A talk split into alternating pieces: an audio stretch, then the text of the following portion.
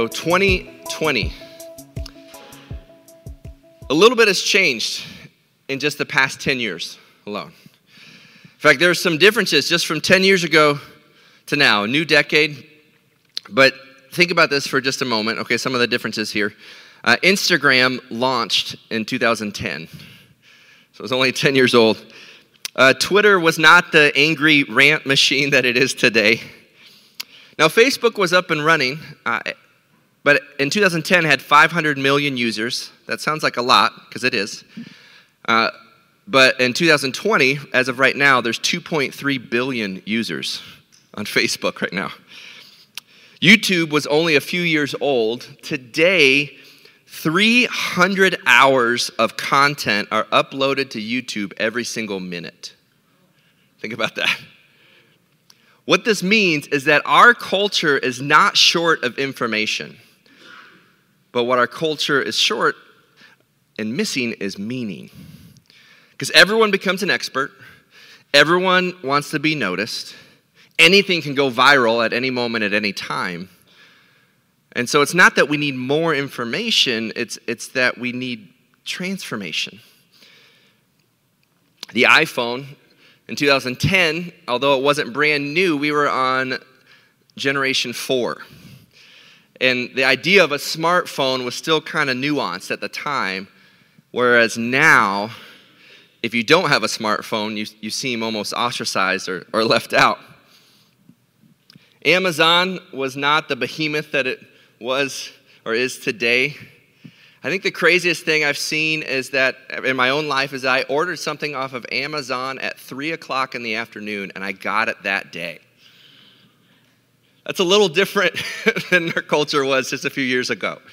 Okay? But this is the world we live in. Uber, again, these ideas, Uber really wasn't in existence yet. Uh, a lot of the major businesses, Netflix, okay, Blockbuster had an opportunity to buy Netflix for $50 million in the year 2000 and they turned it down because they did not think Netflix was going to be worth it. But then in 2010, Netflix introduced this new idea of streaming media.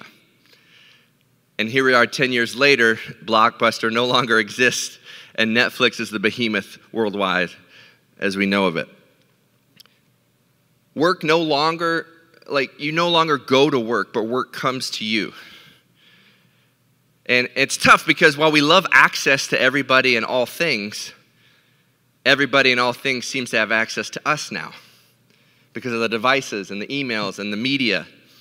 And so we battle this. And so it, what's been interesting is that as the years have gone on, 2020 versus 2010, it seems like our culture has actually gotten more divisive. And it seems as though our culture has actually gotten more anxious and more worried because there's more things to worry about because we are bombarded every day by the tragedies in the world and the pressures to measure up and the image to live up to. And so now, while we live in the most educated, most technologically advanced, the most really medically healthy of any period in all of world history, we're also the most medicated, anxious, angry, of any generation in history as well. It's an interesting thing is that the more access to information you have, it seems like the more angry or anxious you become. Because it's not that we're searching for more information, we are searching for transformation and we're searching for meaning. We've even we've even gone from a DIY like do it yourself to a DIFM, please do it for me. Uh, and you can see this because when you go into a grocery store right now, one of the First things you see are prepackaged meals. I mean, to the point where we don't even have apples, or we do, but then you, right next to it, you have the packages of pre sliced apples. How convenient and awesome is that, but also how lazy are we that we're like, man, I want an apple, but I don't want to take the 30 seconds to cut it. I'm going to take that bag, right? This is the world we live in. We want everything curated for us. We want our media, we want clothes, we want everything we purchase online, we want immediate access, we want it individualized, customized to fit our needs. And then we come to faith and we want that as well, right? So the world is completely different than it was 10 years ago. But thankfully, thankfully, some things are the same. For example, here's the trophy case for Michigan football. Okay, you can see this. 10 years ago to present day hasn't changed. We, we praise God for some consistency, amen. For those that know me, I'm a big Ohio State fan, and I'm still sad over last Saturday night. But it was a great game. But at least I know that Michigan fans are hurting worse than I am. So that's why I put that in there. So, in all serious, no, seriousness, though, we find ourselves in a community, and, and here's how I would describe our society. We, we live in a society where people are smart but they're stressed. Right? There are more educated people with graduate or collegiate, graduate, and, and postgraduate degrees than ever before in American history. But yet, we're stressed out.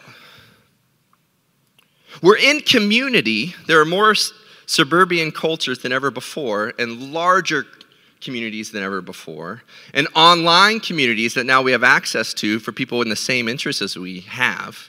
So we're in community, yet we feel alone. We're busy, but yet overwhelmed. Isn't it interesting that when technology came out, the fear was that people weren't sure what they were going to do with all their free time now that technology had freed this up for them. But let me ask you do you feel more or less busy than you did 10 years ago? More. Because again, it's that access all the time. You're never fully on, but you're never fully off. And so there's just this uneasiness, and you feel overwhelmed all the time. There's also this idea of people are spiritual, but they're not religious. I've talked to people who are fearful of where our country is going, spiritually speaking. And, and there's some validation there, is that our country seems to be moving away from God. But my encouragement rests in the fact that God promised to build his church, and that for 2,000 years, the church has grown and existed in every culture, in every country, and in every generation across the world. And so while our country seems to be moving away from God, the reality is is that we are on the edge of a revival. And that when the world gets darker, the light of the gospel shines brighter.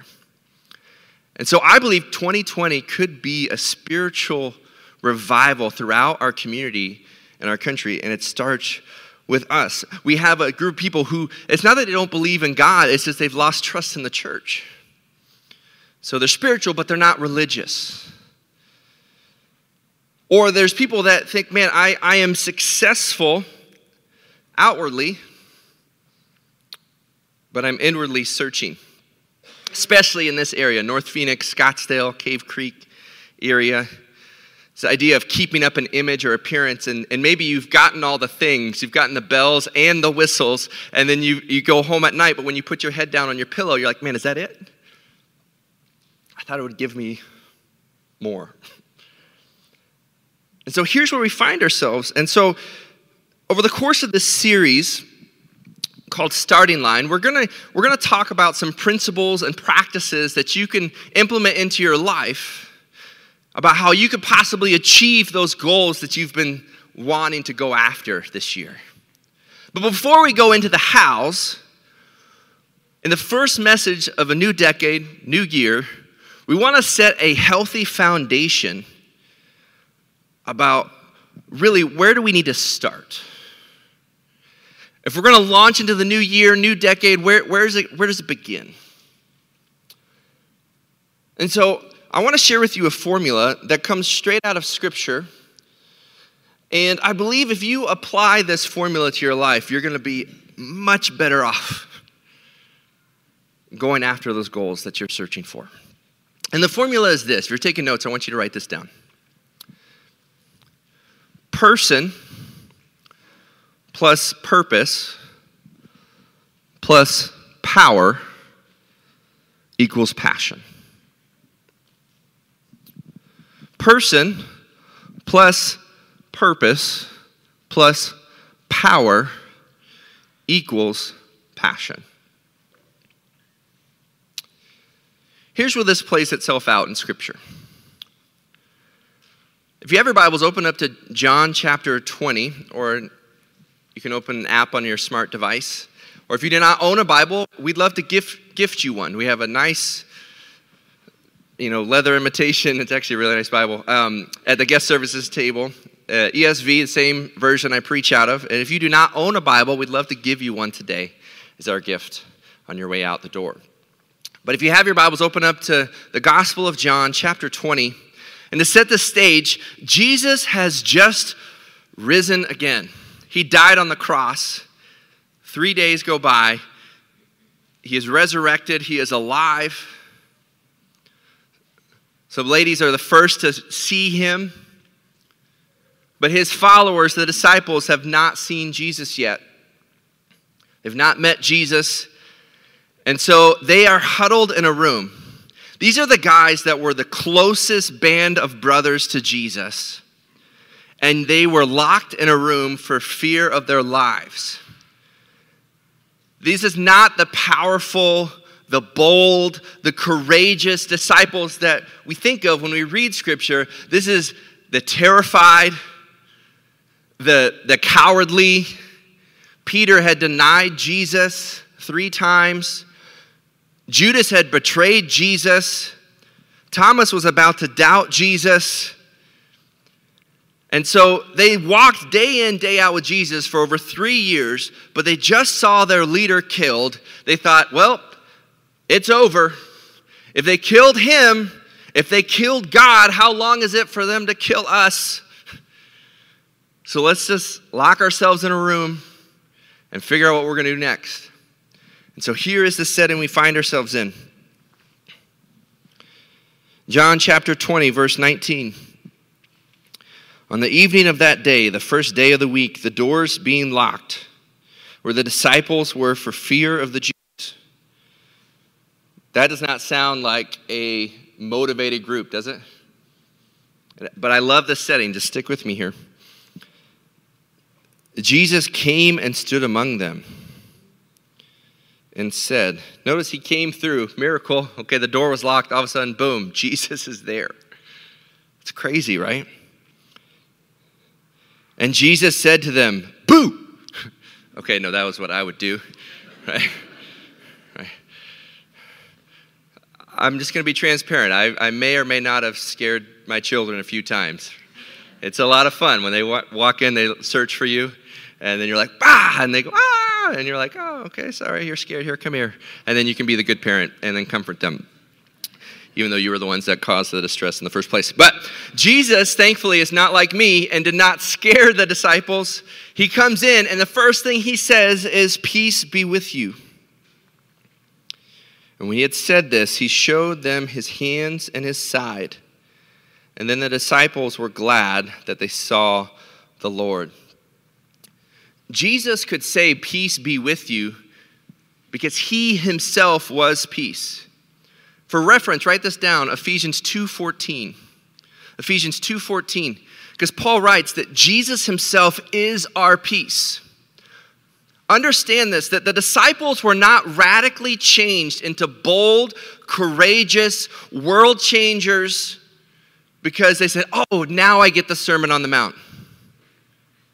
Oh, I get it. I get that parable now. Okay, now let's go take this world. No, they locked themselves in the room until Jesus, the resurrected Savior, enters it and says, Peace be with you. Because peace is not the absence of conflict, but the presence of Jesus. And so our prayers for 2020 should not be, Lord, please just make us safe, help us stay in our gated communities, and nothing go wrong, and at the end of it, whew, we made it.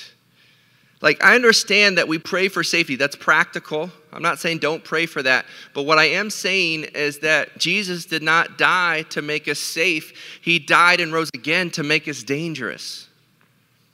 And that if Jesus conquered death and He enters into your life, then there is nothing that is impossible with God. That you can do all things through Him who strengthens you. That it was the very person of Jesus, His presence, that radically transformed the disciples. Let's continue reading. Verse 21 Jesus said to them, Peace be with you. As the Father has sent me, even I am sending you. So notice there's the person of Jesus, and then he gives them purpose. He says, I am sending you out, I am giving you a mission. In the Gospel of Matthew, he goes on to give them what's called the Great Commission to go and make disciples of the entire world. And his encouragement is that, for I will be with you to the end of the age. Now, I've shared this with some of you, and it's one of my favorite student ministry stories, and so I'll share it again.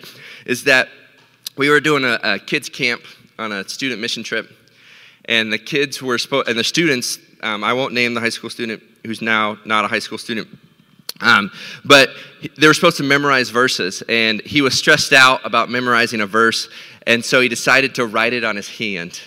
And so he stood up to, to recite Matthew 28, and he said, Behold, I am with you to the end of the day. And no joke, a little first grader leaned over to me because I was in the back of the room and goes, If he can't memorize it, how can I memorize it? And so we had some laughs, but the truth is, is that that verse says, For I am with you always to the end of the age. The, the amount of time that God is with you does not have an expiration date. It's not like a gallon of milk in the fridge that God is with you, but once that date passes, oh, you missed your chance. It's the fact that God is with you, the person of Jesus that changes everything, and then He gives you a purpose. He takes what you do and he changes the context of the reason you do it. 1 Corinthians 10:31 whether you eat, drink or whatsoever you do, do it all to the glory of God. In the case of many of the disciples, they were fishermen. Jesus told them he says, "I will make you fishers of men." Now, that was a contextualized phrase. If they had a different profession, he would change that analogy because he's saying, You are no longer just doing X, you are doing this to bring the kingdom of heaven down. You are not living culture up, you are living kingdom or heaven down. You are bringing a slice of heaven into your relationships, into your workplace, and now everything that you do has purpose because you are doing it for the glory of God. He says, As the Father has sent me, I am sending you. Well, you have the person and you have the purpose. But again, these were uneducated disciples who were fearful, who locked themselves in a room hiding. How is this group? How is this group going to change the world? Let's continue reading. Verse 22. And when he said this, he breathed on them and said to them, Now, just pause for a second. That seems weird, right? I am, as the Father sent me, I am sending you.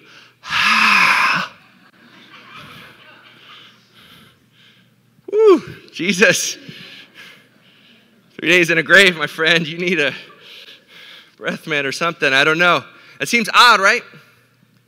Does seem odd until you understand that the picture of the Holy Spirit, the word for Holy Spirit, is the same word pneuma where we get the word wind. And so the idea of breathing life into you is all, found all throughout the Old Testament, and then is found in the Gospels to represent the Holy Spirit. And then later, actually, in, in the letters Paul writes to Timothy, he says, All scripture is God breathed because he breathes life into you. And so, what he's saying here, he says that he breathes life into them and says, Receive the Holy Spirit. That is a command. And he says, If you forgive the sins of any, they are forgiven. And if you withhold forgiveness of any, it is withheld. What he's saying is not that the power is within the disciples, but that his power is going to be inside of them. And so that when they speak the word of God to people, the Holy Spirit will move. And that you don't have to change the world because the Holy Spirit through you will change the world. And so He gives you the very power to do the things that He's called you to do. God would not order something off the menu if He did not have the ability to pay for it when the bill came. Does that make sense? God has called us to something greater. And so He gives us the person Himself. Then He gives us a purpose saying, now go out and change the world. And then he gives us the power to go and do that. Tim Keller puts it this way that as a new creation, your identity is not achieved, it is received. Jesus does not say, go out and earn the Holy Spirit. He says, receive the Holy Spirit. And just that switch, that change, that your identity is not achieved, it is received, could radically change your year of 2020 because you are no longer living for your identity, you are now living from your identity. And it's not that I have to memorize everything in this book, it's that when you get to know Jesus, He changes everything. And when you know Jesus, He gives you a purpose. And when you have that purpose and then you live in the power of the Spirit, man, there is nothing that you can't conquer in 2020. Person plus purpose plus power equals passion. And that is the energy that you take into everyday life. Now, this applies on all fronts. This applies in your faith. Some of you come to church because you think, okay, this is the this is the check I need to do. Okay, I need to, I need to come to church. Okay, I'm just here to tell you that hearing a story is not going to change your life. Listening to a message is not going to change your life. It's understanding and knowing Jesus as your Lord and Savior that will change your life. And He will change your life. And when you do that, now everything that you do now is with purpose because you're doing that as a child of God. And now you're entering 2020 not on your own strength, but through the power of Jesus and the power of the Holy Spirit that you have received, not that you have achieved or earned. So that impacts your faith. This formula also impacts your relationships. So, for me, for example, for, for marriage, are we thinking about the person that I'm married to? Okay, that's, that's my best friend. Married for 13 years. I love that Andrew and Morgan were engaged on December 23rd. That was the exact day, December 23rd, that my wife and I got engaged. And if you're lucky enough to marry your best friend, marriage is not some checkbox. Marriage, yep, got it. No, marriage is a relationship. It's about the person it's about knowing someone and them knowing you. And that our purpose is to go through this adventure called life together and to, and to bring the best out of each other. One of the things that clicked for me when I knew I wanted to marry her was that she made me want to be better. Like, I wanted to be better for her. It didn't mean I didn't mess up or make a lot of sarcastic jokes that got me into trouble, but the truth is is that at the end of the day okay it's about the person it's not about the marriage it's about the person right? And our purpose is to grow closer to god and then closer to each other and to know and to be fully known. And then the power behind that is love. And when you understand that that filters your conversations that filters how you make decisions, that filters the relationship. So you're going to go through ups and downs. And if marriage becomes a checklist, then there's going to come times where it seems dry or it seems there. But if you want the passion in your life, you understand that it's the person, it's the purpose, and then it's the power behind that. Same thing for me with kids. You know, understanding the uniqueness of each of my children understanding that it's not about getting them to behave, it's about getting them to become who God has called them to be. And that simple shift of behavior to becoming radically changes how you parent. Because being in the young kids phase, like, I understand half of your time you're saying no, and the other half of your time you feel like you're a crazy person. Right? But again, the purpose is that you are raising to help kids become who God has called them to be. Now, I fall short in many areas, but one thing I want to always encourage and instill in our kids is who God has called them to be, and not just tell them what's wrong, but reinforce what's right. So every day when we drop off at school, I always tell our kids to do two things. I say, okay, okay, guys, what are you supposed to do? And every day I have them say out, okay, be awesome, be kind. Are we going to get every assignment? No. Are we going to mess up? Yes. Has dad may or may not have forgotten to pick them up and got called by the office? Maybe, hypothetically speaking. If you judge me, then no, that's not happened. Okay? But every day I want them to know be awesome, be kind. Because it's about becoming, not behaving. Now, those are my relationships. You can apply the same thing in your relationships. What has God called you to be? Who He's called you to be.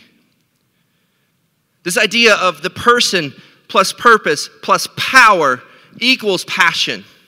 And if you're lacking passion and you're lacking energy in your relationships, examine which one of those three are you missing? Are you not being fueled by the Holy Spirit? Are you not being fueled and motivated by love? Or do you not have purpose inside? Because you're not just trying to survive the day, you're trying to actually raise up the next generation, right?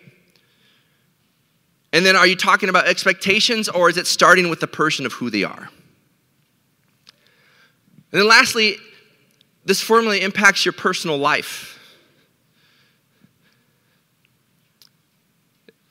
Carey Nieuwhof puts it this way he says, You should work twice as hard on your character as your competency. Whatever skill set you have, whatever skill set that's put you into business, competency might have got you there, but it's character that'll keep you there. It's character that develops your reputation. It's character that creates a legacy. It's character that lives long past the time you are employed at a particular place. And so when you think of yourself, don't necessarily think, what do you, what do you need to do? But start with, okay, who do I want to be? And if you're like, okay, Jon, this is a little religious for me, this is a little spiritual, okay, put it this way. If you want to live a healthy, lifestyle, ask yourself the question okay, what would a healthy person do? What would a wise person do? And act in that way. You see, you start with who you want to be and who you are, and then you act. And it gives you a filter for decision making. And when you understand who you are, that gives purpose to everything that you do, and then you're empowered by the Holy Spirit. And you understand that Jesus changes everything person plus purpose plus power equals passion. And I don't know about you, but in an age where we are bombarded by everything, I think we could all use a little bit more energy and passion going into this new year. And so I want to close with this kind of an odd question, but I want you to write this down. Are you a carrot, an egg, or a coffee bean? Are you a carrot, an egg, or a coffee bean? Here's what I mean by that. I want you to picture life as a boiling pot of hot water. Everything that you're going to go through in this next year that is difficult, that is challenging, that adds heat or pressure into your life. Now, if you stick a carrot into a pot of boiling hot water, what happens? It gets soft and it's weakened. I hope that none of you end this year described that way. Because when tough times come, it's easy to be weakened, right? But no one aspires to be that. Okay, so you don't want to be the carrot. But what happens when you put an egg in boiling water? It gets hard. Sometimes that describes people, doesn't it? They go through a difficult circumstance or situation and they get hardened. They make it through, they survive, but they don't trust. They're not open. They're closed off to the world, right? Well, we, that doesn't sound good. I don't think anyone wants to get to the end of the year and says, man, my, my heart's really been hardened. Okay, we don't want that. What happens when you put a coffee bean in hot water? It transforms the water into coffee.